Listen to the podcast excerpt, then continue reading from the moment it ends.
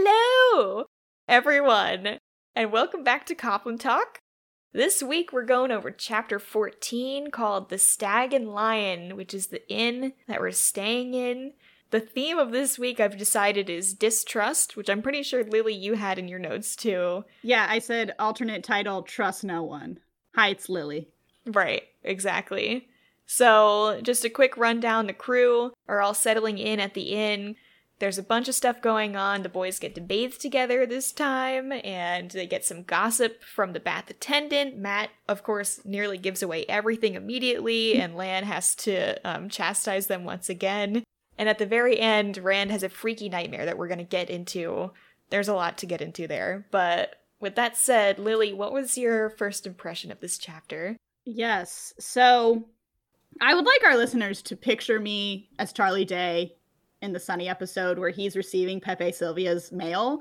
That iconic meme with the red strings. That's going to be me. I even included it in my mm-hmm. notes because this chapter really confused me in a lot of ways. But Julia explained there's 14 books so you know just just you know hang back let it wash over you i needed to hear that right. so with that yeah. said well my first thought was because i listened to this with the audiobook the bath attendant ara or era he has the weirdest accent, at least how the audiobook performs it. And so when he yeah. goes, more towels, more towels, more water, that's how it sounds. And then it changes to this weird, like, kind of New York, also Australian yeah, accent. It was the weirdest. Yeah. No, I said New York. Yeah. And almost like a Cockney. Exactly. English there accent. was a Cockney in there, and then it changed yeah. to Australian at the end. Yeah. And I was like, yeah what is going on here? I think he's the most well traveled. Right. It's like trying to depict like this city person new accent, but that was wild to me. Um, we'll talk about this a bit more because this next one has to do with my predictions. But why is the Gleeman still with this group? I don't understand why Moiraine and Lan see him fit to be trusted with information that Lan's a warder and Moiraine is Aes Sedai in this city where those two kinds of people are hated. Why is he trusted? Why is he still with the group? What's going on with this? Because when he joined them way back in leave taking, Moiraine goes, it's part of the pattern now. Mm-hmm. There's something going on here. Okay. Also, last thought, which obviously we'll get into the dream uh nightmare it j- i don't understand and what's more confusing is what is what is rand? Who is rand? What is he doing? What yeah there was so much information again a huge information dump this chapter there's a lot to take in and a lot of it i think when I read for the first time, I just kind of glazed over and was like, okay, right. this is too much, so I'm just gonna keep moving on. And you know, I think that's kind of what you have to do that's for a little while. What I needed to do, but I, I, how our format is chapter by chapter, it's just like hyper intense on each chapter, and then it just makes me like I read this for the first time and I was like, Julia, what what do we do? Because all of my theories are now busted. I'm so confused. So you know, everything's fine. Everything's great. It's fine.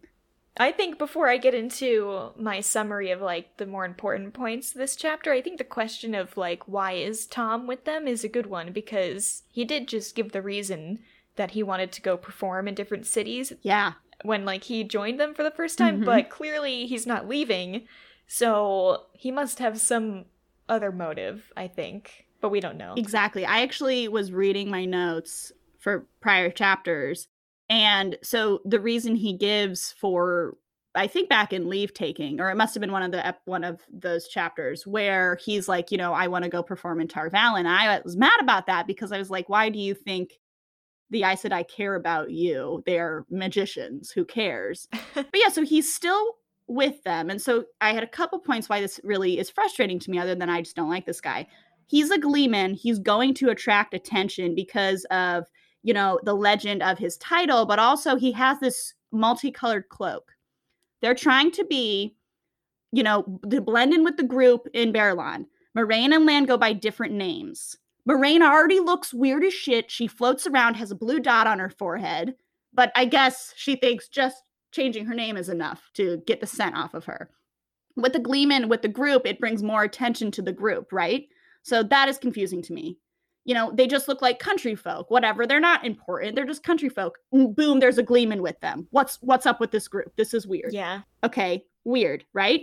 And so I was like, all right, well, maybe the Gleeman's with them at this point. So he has, you know, better stories to tell. He experiences these things. It's not just stories, right? I can talk about Baerlon, I can talk about the Trollocs and shit. But Mhm. he doesn't, and he's still keeping Moiraine's secret a secret. I I just think there is something more going on here, and I'm pretty sure uh, we'll get into this a little bit more in my prediction. I'm pretty sure he knows more about Rand and Matt and Perrin than they do. I feel like Moiraine and Lan have told the Gleeman more about the plan than they have told the the points of the plan, and that makes me crazy. I know I was like, why does the Gleeman must be important because he's still around and they trust We him. don't know why. There's a lot going unsaid at this point. There's a lot that obviously Moiraine and Lan aren't telling any of the um, Emond's Field folk, which is really frustrating because we're viewing the world from their perspective. So we Right. also don't know anything, and we just have to kind of put blind faith in these people, and we don't know why. So Right. We don't they don't tell them anything, but Moiraine tells Egwene she's Aes Sedai. Like that seems to be an okay enough information to be told. So that's why I was like, so is that not important? Because because they they told Yeah. it to Egwene? Yeah. I just love Lily. You guys can't see this, but Lily's glasses are like con- she's like yanking them around her face. She's clearly disheveled and can't figure out what's going on. It's a great image. Anyway, I'm struggling, guys. so let's get into it. The greater points of this chapter, let's do a quick summary. So, we have finally reached Baerlon, we finally reached the inn, and both of these places are filled to the brim. There's people coming in from the surrounding mountains because the winter was bad, like it was down in the Two Rivers. Uh, there's talk of wolves and worse out there. We also learned that the Children of the Light are in town because there's a rumor that an Aes Sedai is there. Oops.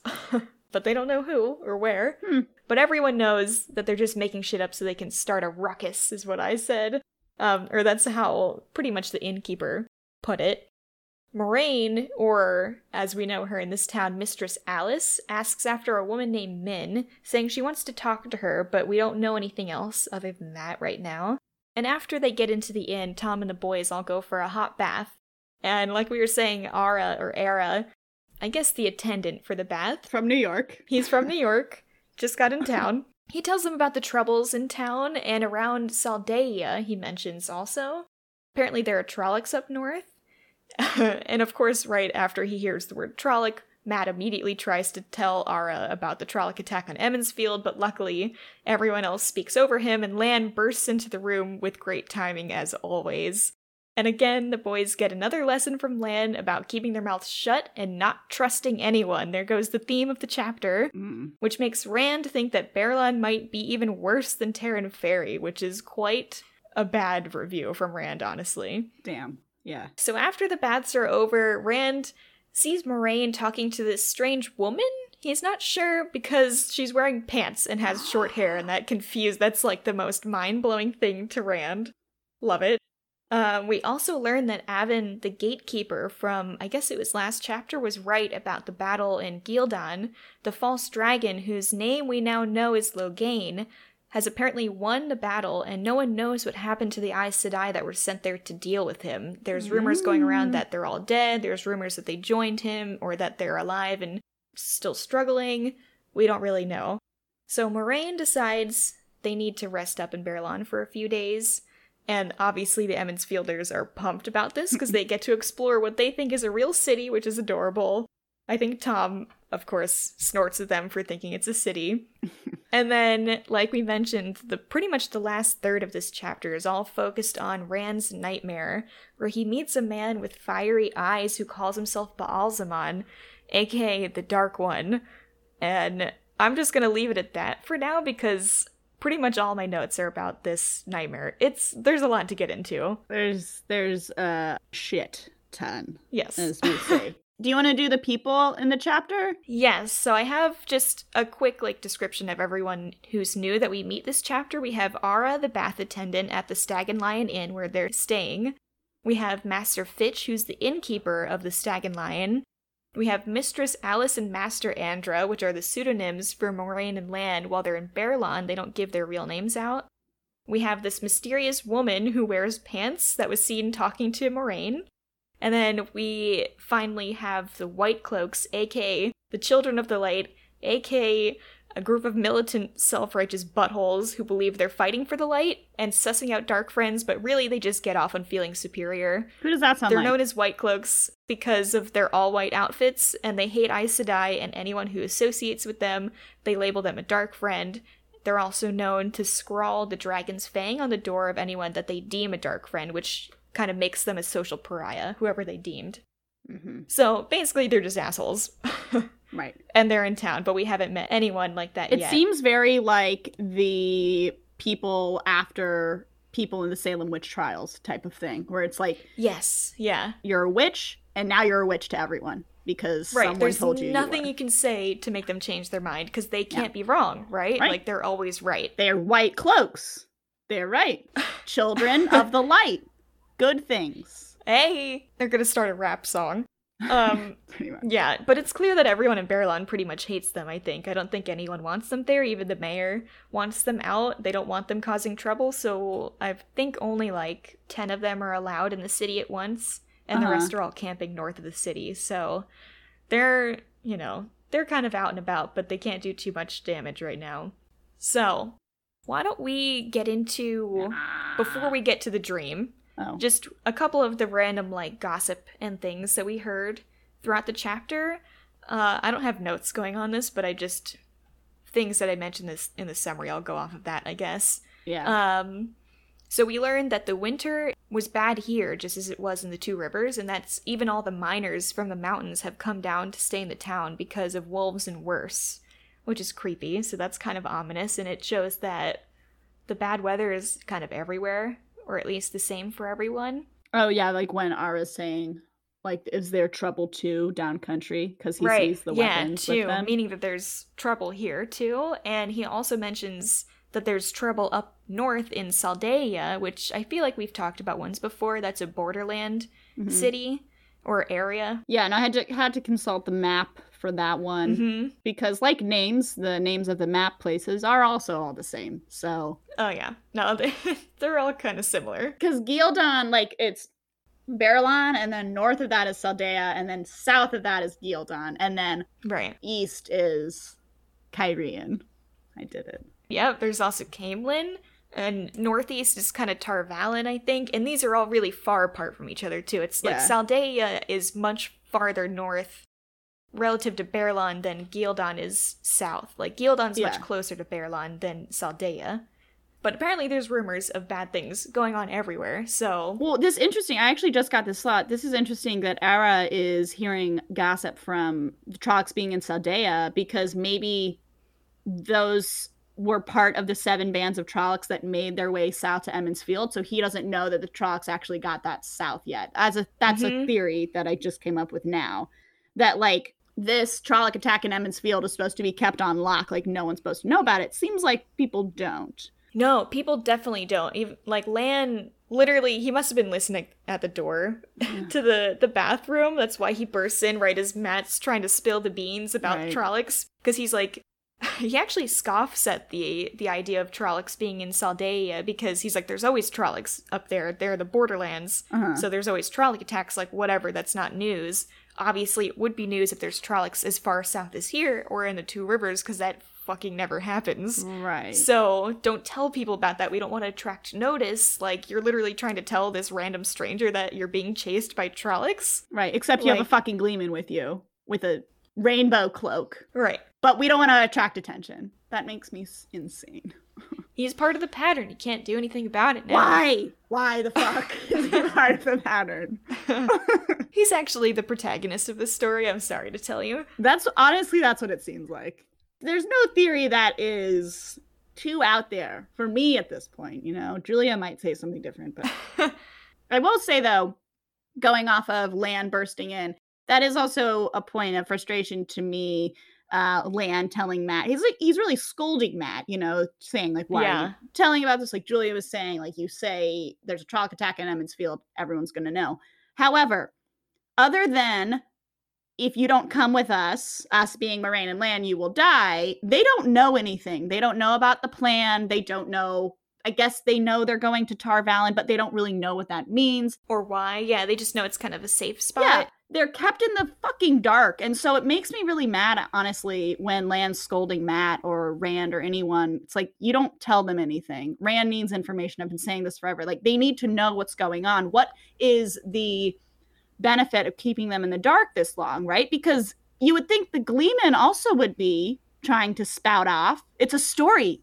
Trolloc attack at Emond's Field. Who wouldn't want to hear that, right? But he knows to keep his mouth shut. And I don't think it's just because they told him to, you know?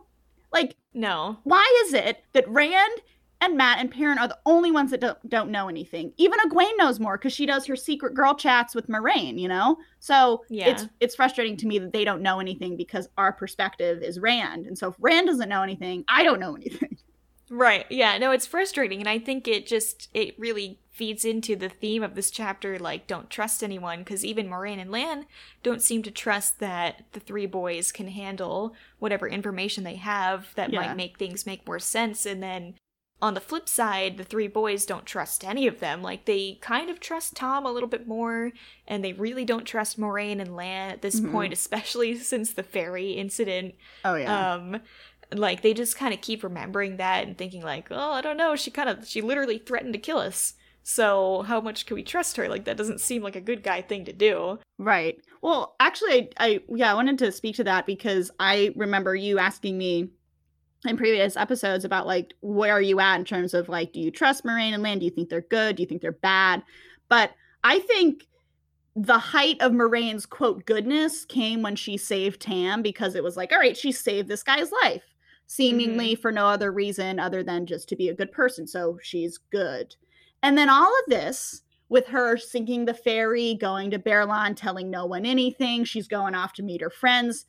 It's like it good and bad are such what would be the words? Like simple binaries so i don't think they're right. either one of those but it is, mm-hmm. i'm very frustrated with them i don't trust either of them at this point absolutely not they still feel like they're complete strangers to all the boys and but yet they're like with them and they're not letting them leave and so changing yeah. for me into more of like they're just their hostages rather than the traveling companions. Basically, they kind of are. Like they're like, oh, you get we're staying in Baerlon, you know, go out and have fun but really they can't they can't say anything they can't really go around and do anything. And as we know lan is always around watching so i'm very frustrated for them. Yeah. We're 200 pages into this book and they still don't know why they're running and moiraine and lan we don't know their motives. So it's there's a lot of mystery in the air yes. uh, and it's easy to forget about sometimes when like they're all kind of starry-eyed looking at a big city for the first time or at an inn that's like three times the size of the one that's in Emond's Field. Like yeah. it's all very new and exciting, but there's kind of this undercurrent of like, well, but why? Why yeah. are we here even? We're so far from home for the first time. I know. Farther from and and Rand's like this place is worse than Taren Ferry. Like he's so probably like scared. Yeah. Yeah. oh, Rand. Okay, so we got all that out of the way. That's just some kind of basic stuff, some gossip and whatnot of the news that we already kind of knew what was going on in Baerlon and Ghealdan and stuff. The real meat of this chapter is when Rand goes to sleep and he has this dream. It's very similar to the dream he had a couple chapters ago. I think it was chapter 9, where he was like running away. I'll get into the similarities later, but okay. it's this dream again that's not really a dream. It's very realistic so why don't I? I'm just gonna walk you through it from beginning yes. to end, yes, and please. we can obviously talk as okay. things go on. But mm-hmm. um, so we start off with Rand feeling thirsty and following the sound of dripping water. He's in this hallway that's made of stone, and the only thing there are pairs of doors that go down kind of infinitely in this hallway. The light mm-hmm. is dim, it's not coming from anywhere, or it's coming from everywhere all at once, and things kind of seem to shift when you're not looking at them. It's very dreamlike if you've ever had a dream where you kind of like look around and things change where they were, things that you didn't know were there are suddenly there. It's all kind of disorienting. Yeah, I think the hallway with the doors is very dream-like, Yes. right? Like choices. Yeah. Right, yeah, choices. I know this chapter should have been called choices or like Right. what the fuck. No, the, the chapter choices should have been called "You Don't Have a Choice" because Moiraine. Yes. Right, lack of choice. You're a hostage, so no choice. So in the hallway, the air is kind of still and dank. It's not comfortable. It's already kind of setting this tone of like unease. And Uh, there was this cool description where Rand said the shadows receded ahead of him, staying the same, and the dripping never came any closer. Hmm. So it's kind of like this it, it feels like a loop like he eventually realizes that in order to get anywhere he has to go in one of the doors right, Right. like otherwise nothing is going to change so when he opens the door it opens into this uh, it's described as grim room with odd curves and angles as if the room had melted and columns that looked like they grew from the stone i would say kind of like a cave oh lily's making a huge like No, face right now. dude. I just my brain exploded. This is how Lews Therin's palace was described after he blasted Right? it. The melted Yeah.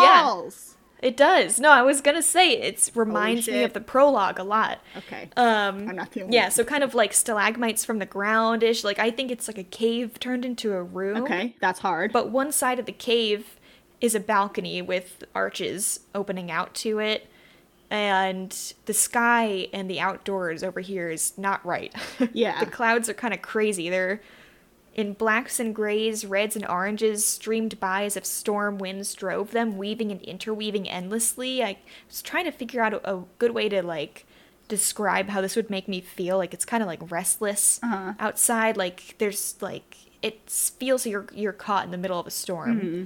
And so adding on to the unease, you're in this cavern where everything's melted. it's like chaotic. It's not. Yeah, everything's melted. You got stalagmites coming up from the ground that look like columns, and then the clouds outside look like you're caught in the middle of like a hurricane, and they're weird colors, and nothing's good.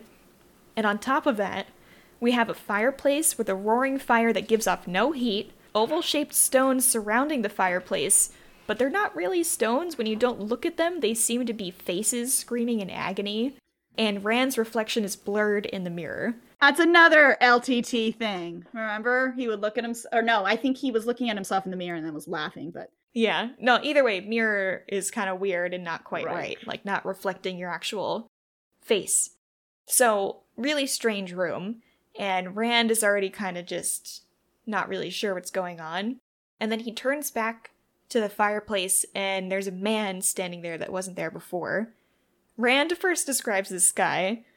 Dressed in dark clothes of a fine cut, he seemed to be in the prime of his maturity, and Rand supposed women would have found him good looking. Thank you, Rand, for the commentary. yeah, I know. I picked up on this too. It's like just say he's hot, Rand. Here, like skirting around it. It's okay.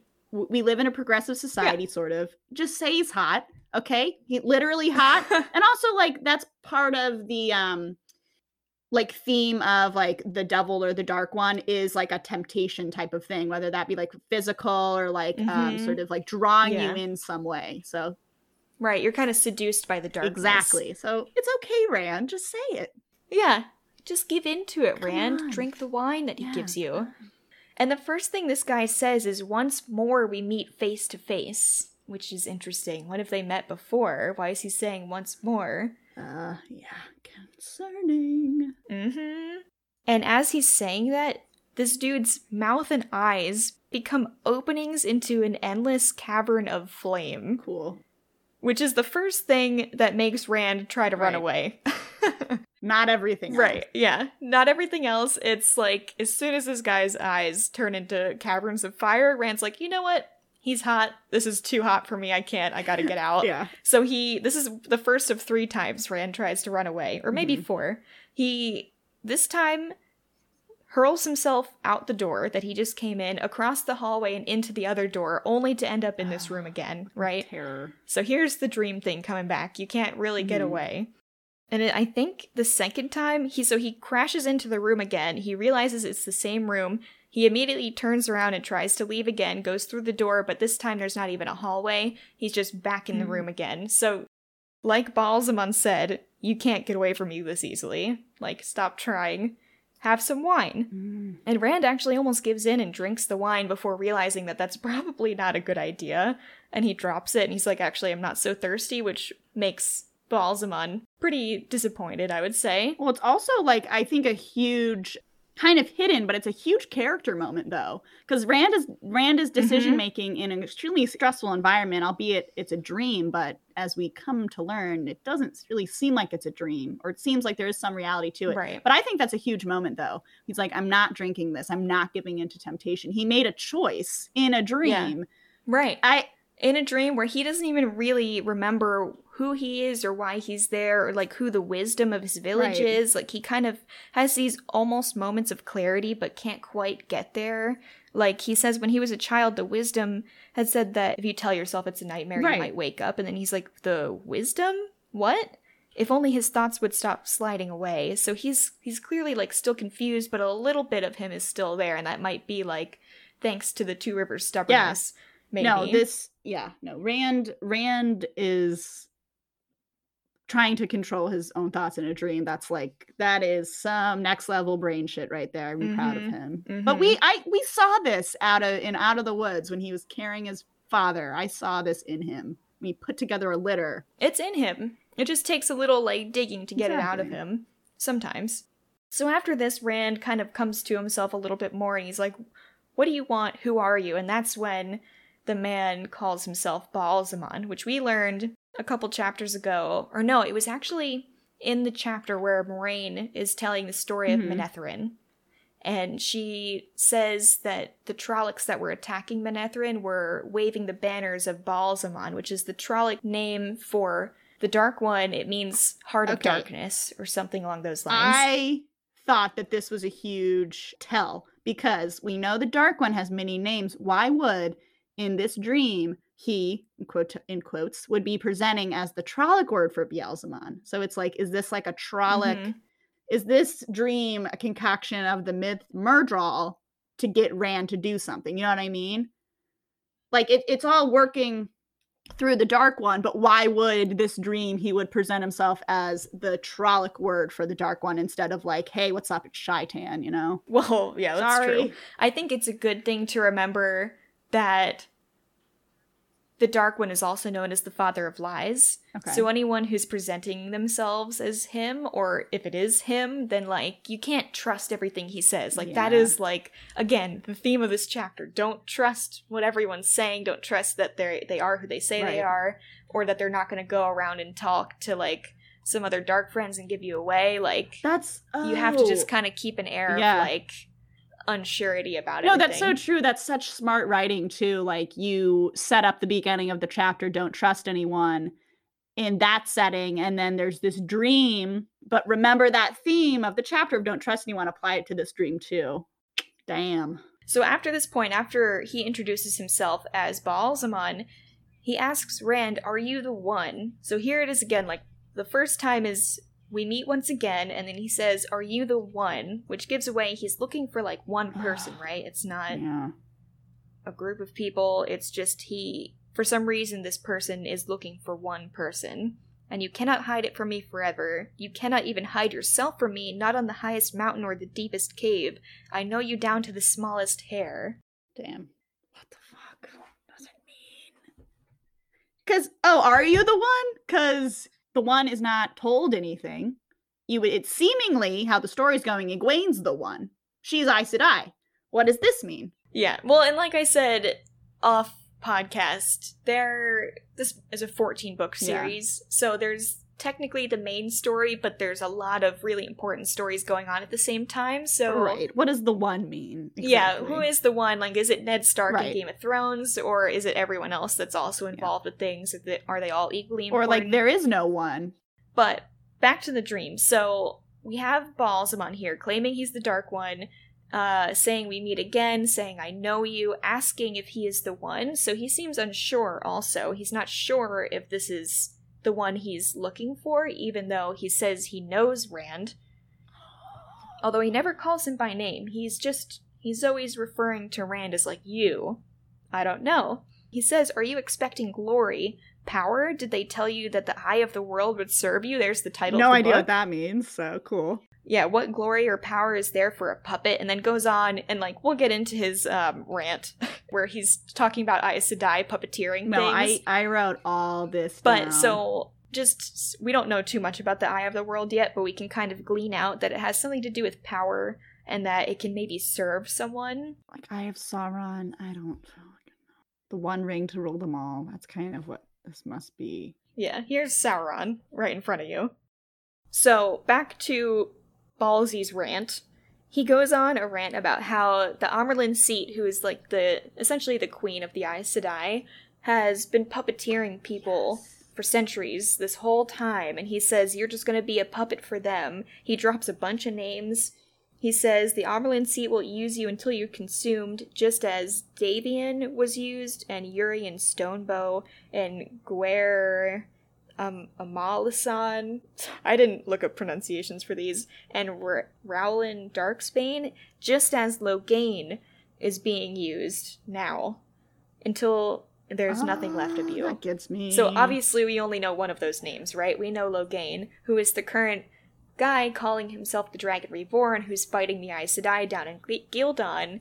And here is this man in Rand's dream claiming that Logain is being puppeteered by the Aes Sedai at the same time. this is And it's kind of just left it as that. but it's great because it's like by bulking Logain with these other names, we don't need to be told who these other names are. We are told. They're all, at least to me, they're all previous false dragons. So I think what he's Right. trying to say is that this is just me going off the top. I, this isn't an uh, official theory. Go for it. Um, so I think what the Dark or Baalzamon is trying to say is that the Aes Sedai are orchestrating these false dragon uprisings so that they can go down and uh, geld. What is it called?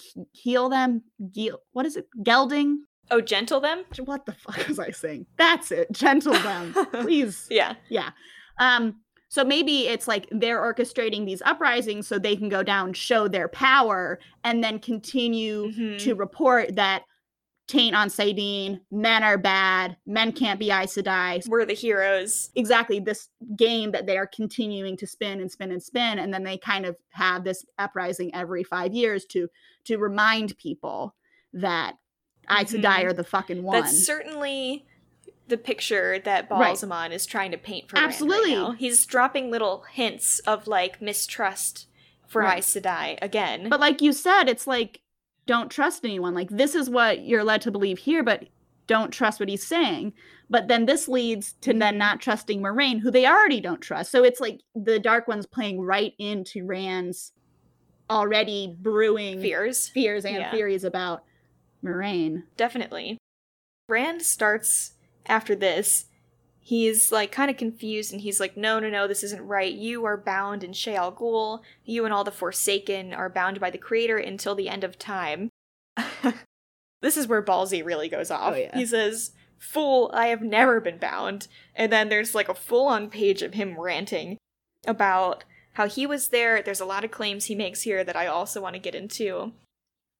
He claims that he stood by and influenced Lews when he killed his entire family, that he was the one to give Lews a moment of sanity to see what he had done to his Mhm. family. Remember the Mhm. prologue? Which means then he claims that he's EMT. Cause that right? Because that's the guy that did it. That's kind of where your thought would go. Right. Um, he claims that he began the Trolloc Wars a thousand years after the breaking of the world, which shattered the Covenant of the 10 Mhm. Nations.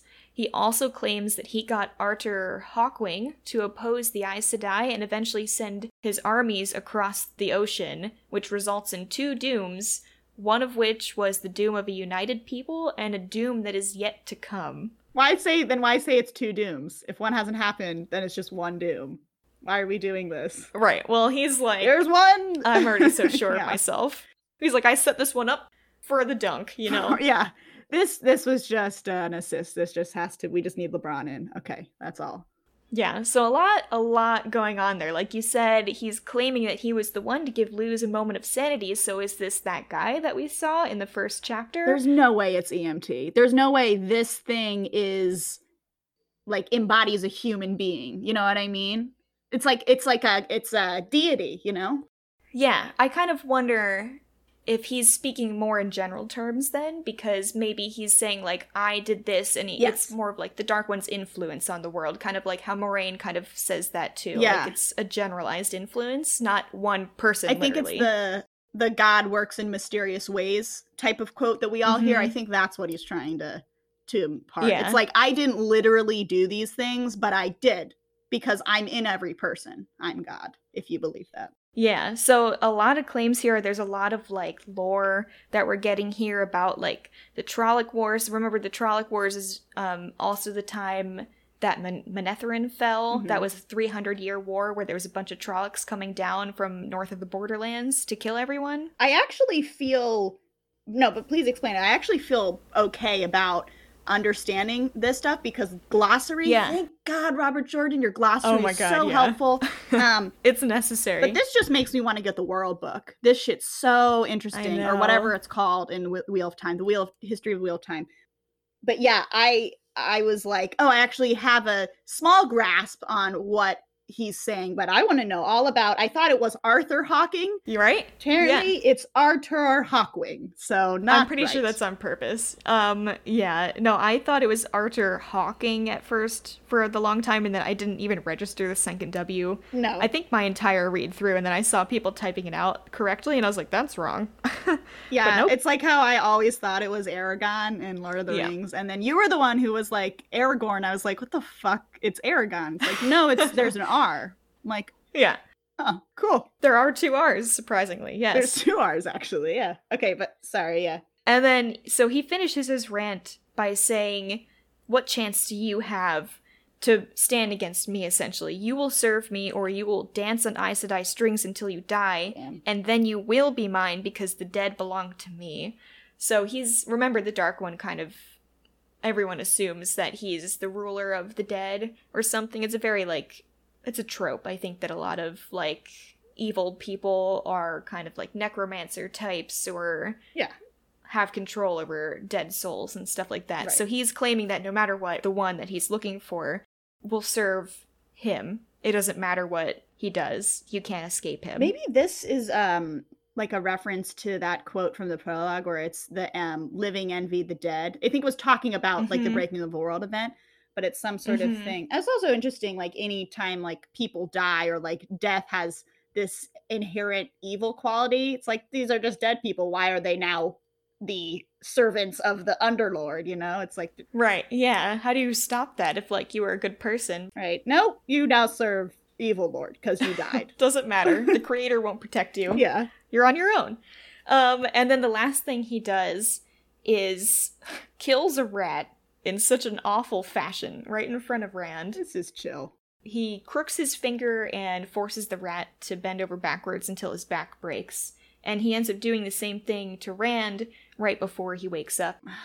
Uh, obviously, such an awful nightmare to have.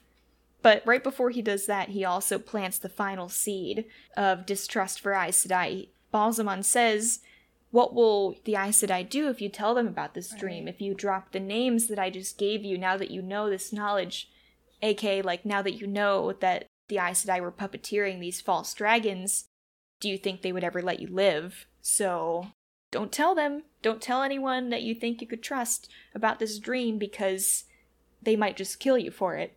So again, don't trust anyone that you think might be able to help you. Well, it's also so it's isolating. Absolutely. It's also very bold to just say, like, everything I just told you is completely the truth. So if you tell the Aes Sedai, Mhm.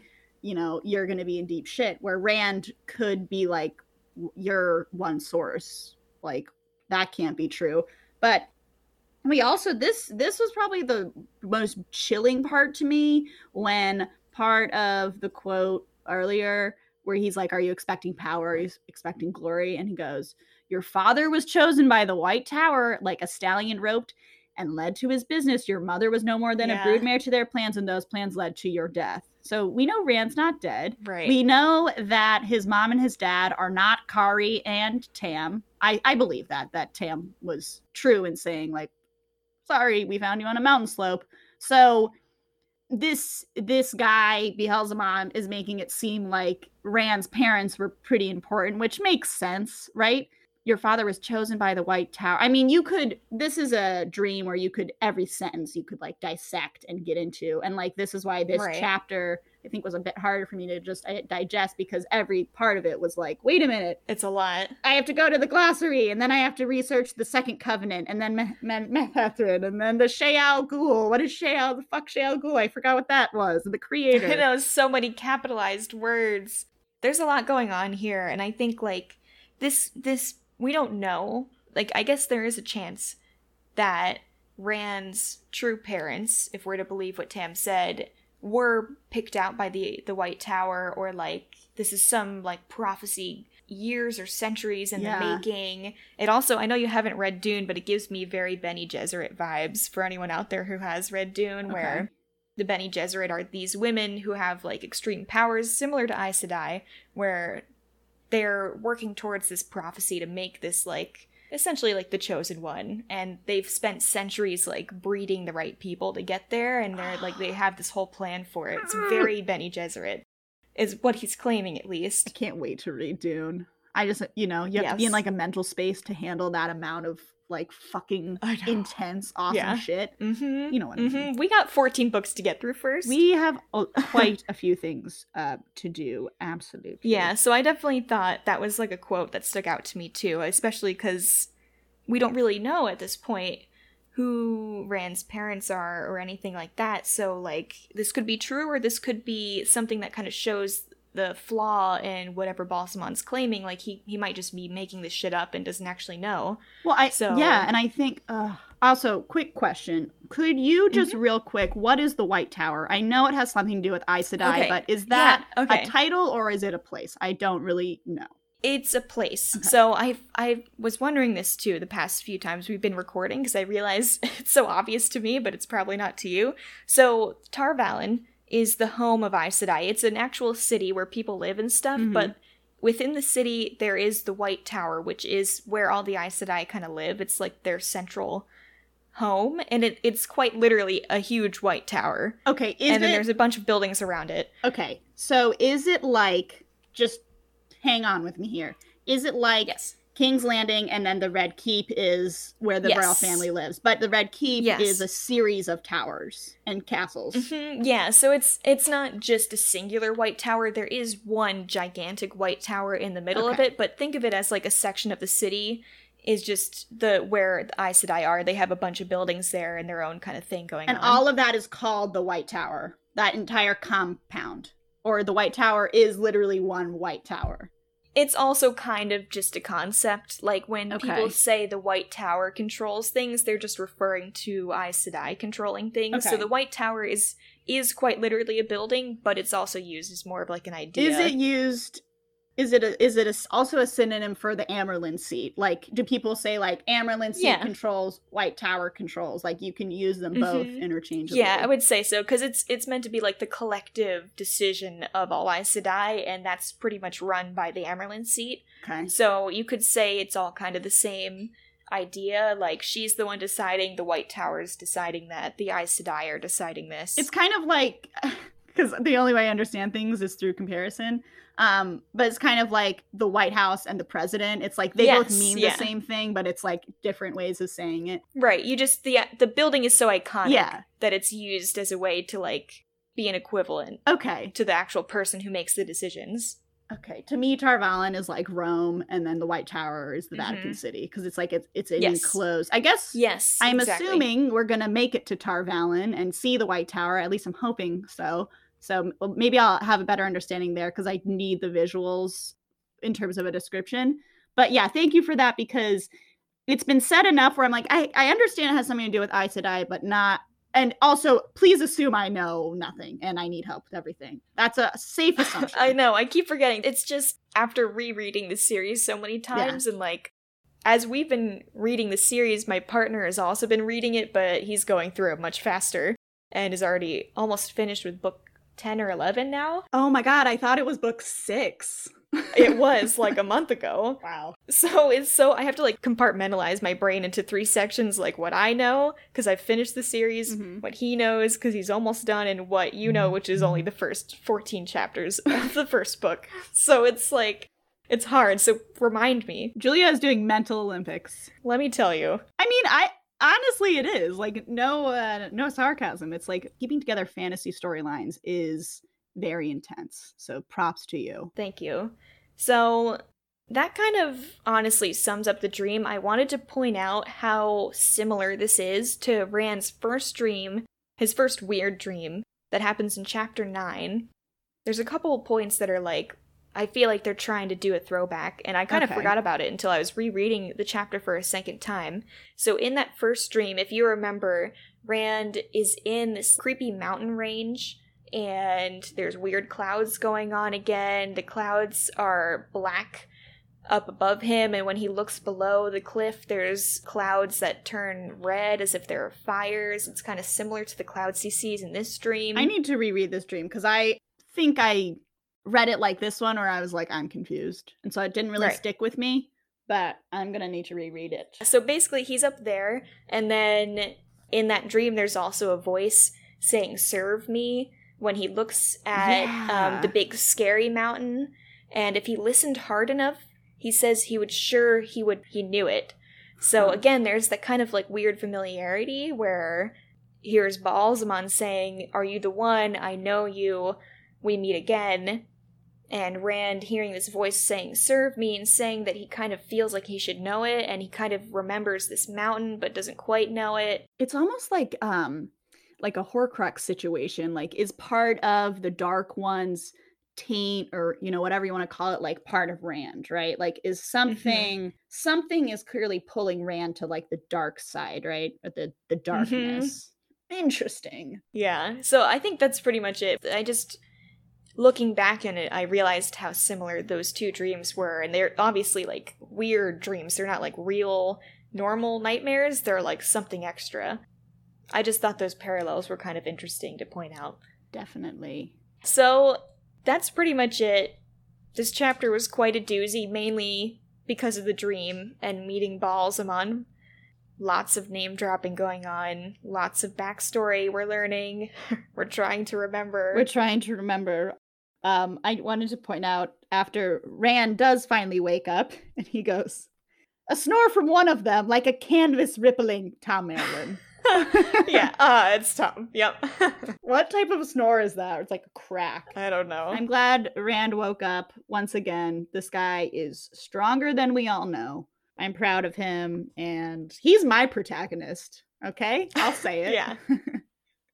With that, do you have any like predictions for this chapter? End end of chapter reactions? yeah a lot in this chapter absolutely um i kind of already touched this this isn't really um a prediction but i just don't really see like a clear path forward or an obvious path for rand but again it's like i- there doesn't need to be i kind of need to get over that in my own brain who wants logic and i want things to make sense but it's like it doesn't need to so i have to like let that go type of thing Mm. Mm-hmm. it's a good life lesson for me in general letting things go it's hard to let it go. Anywho, so in the same vein of what Baalzamon was saying, I do actually think Rand is being used by Moiraine and the Aes Sedai, or it could be Moiraine's using him and the Aes Sedai don't know how she's using him, type of thing. But I, I'm pretty sure the Aes Sedai are involved.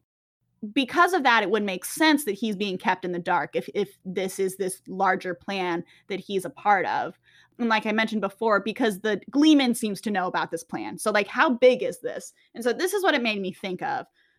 If you remember from the Hunger Games, the second book, Catching Fire, where at the end, the arena that they're in like falls apart and she wakes up on this Mhm. plane and and Gale's like oh yeah. there's no more District 12, blah, blah, blah. But we found out this giant reveal, sorry, spoilers, that Katniss was left in the dark the entire time. Everyone knew about this plan.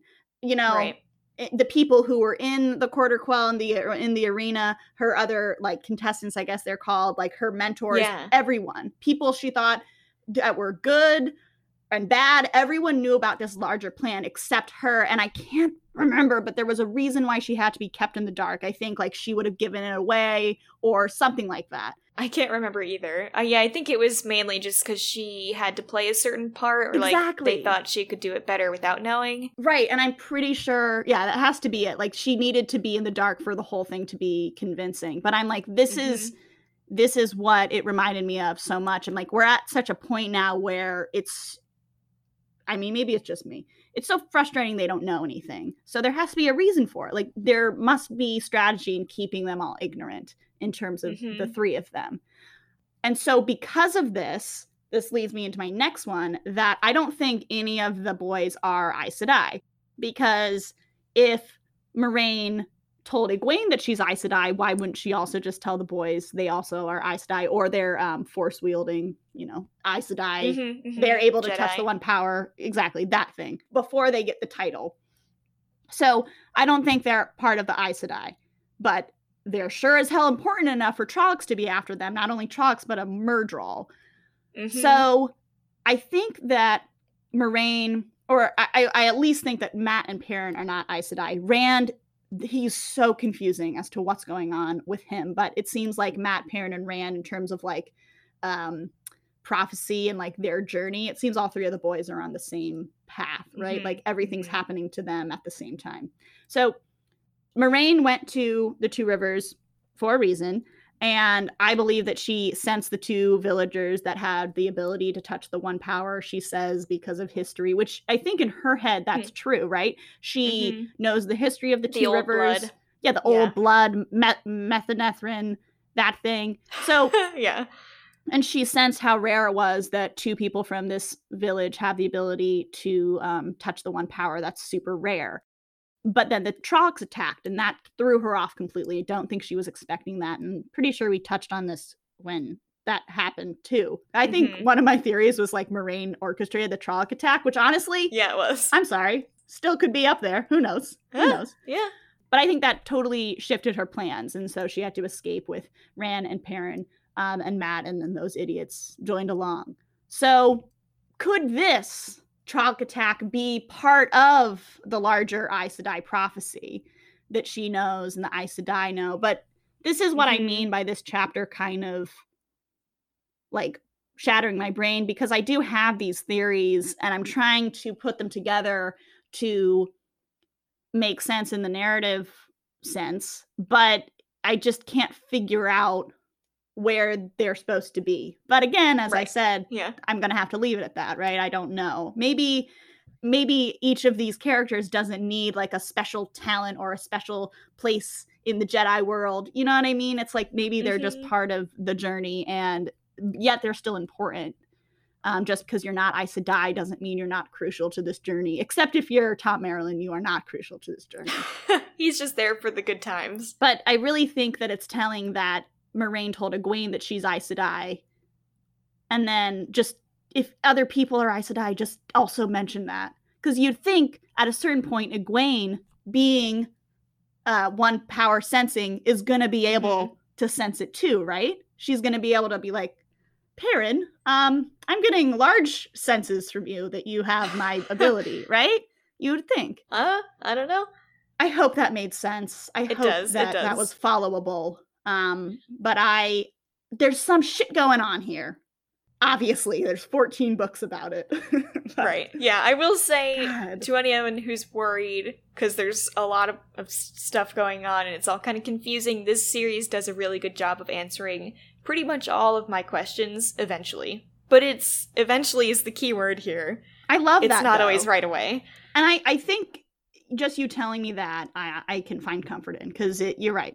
You need things to breathe. I think I mentioned this the, in the prologue. I was like, no one wants to read a book where everything's explained to you, and so Yeah. and I'm sitting here like, why don't I know more? Like, um, having said all this, very excited for things to come. Excited for the boys to see Baerlon. You know, Egwene, who knows where she ended up in this chapter. She's just chilling. I know. Is she just out in the city on her Yeah. own? Or no, she's like taking a Well, bath too? Yeah, Who she knows? must be. Yeah, just with the girls. Like maybe. Well, she was talking to Moiraine, and also, is it? it it's Min who is the short hair with the pants, right? Like that's is that. We can assume that because Moiraine was asking after Min and then we saw a woman with her, so yeah, I was like, that's it has to be the same person. I don't think this is two different people. No. Yeah. Yeah, there was uh, some girl talk going on. This was a very boy centric chapter. Mhm. Lots of confusing things. But with that, I think that finishes out this episode. So check us out on Twitter at Copland Talk. Email us, coplandtalk at gmail.com. If you have any thoughts of your own, any suggestions for the show, anything you want us to talk about more, let us know. I guess we'll talk to you guys next week. Indeed. Goodbye. Don't trust Aes Sedai as a rule. yeah. Mm, Bye.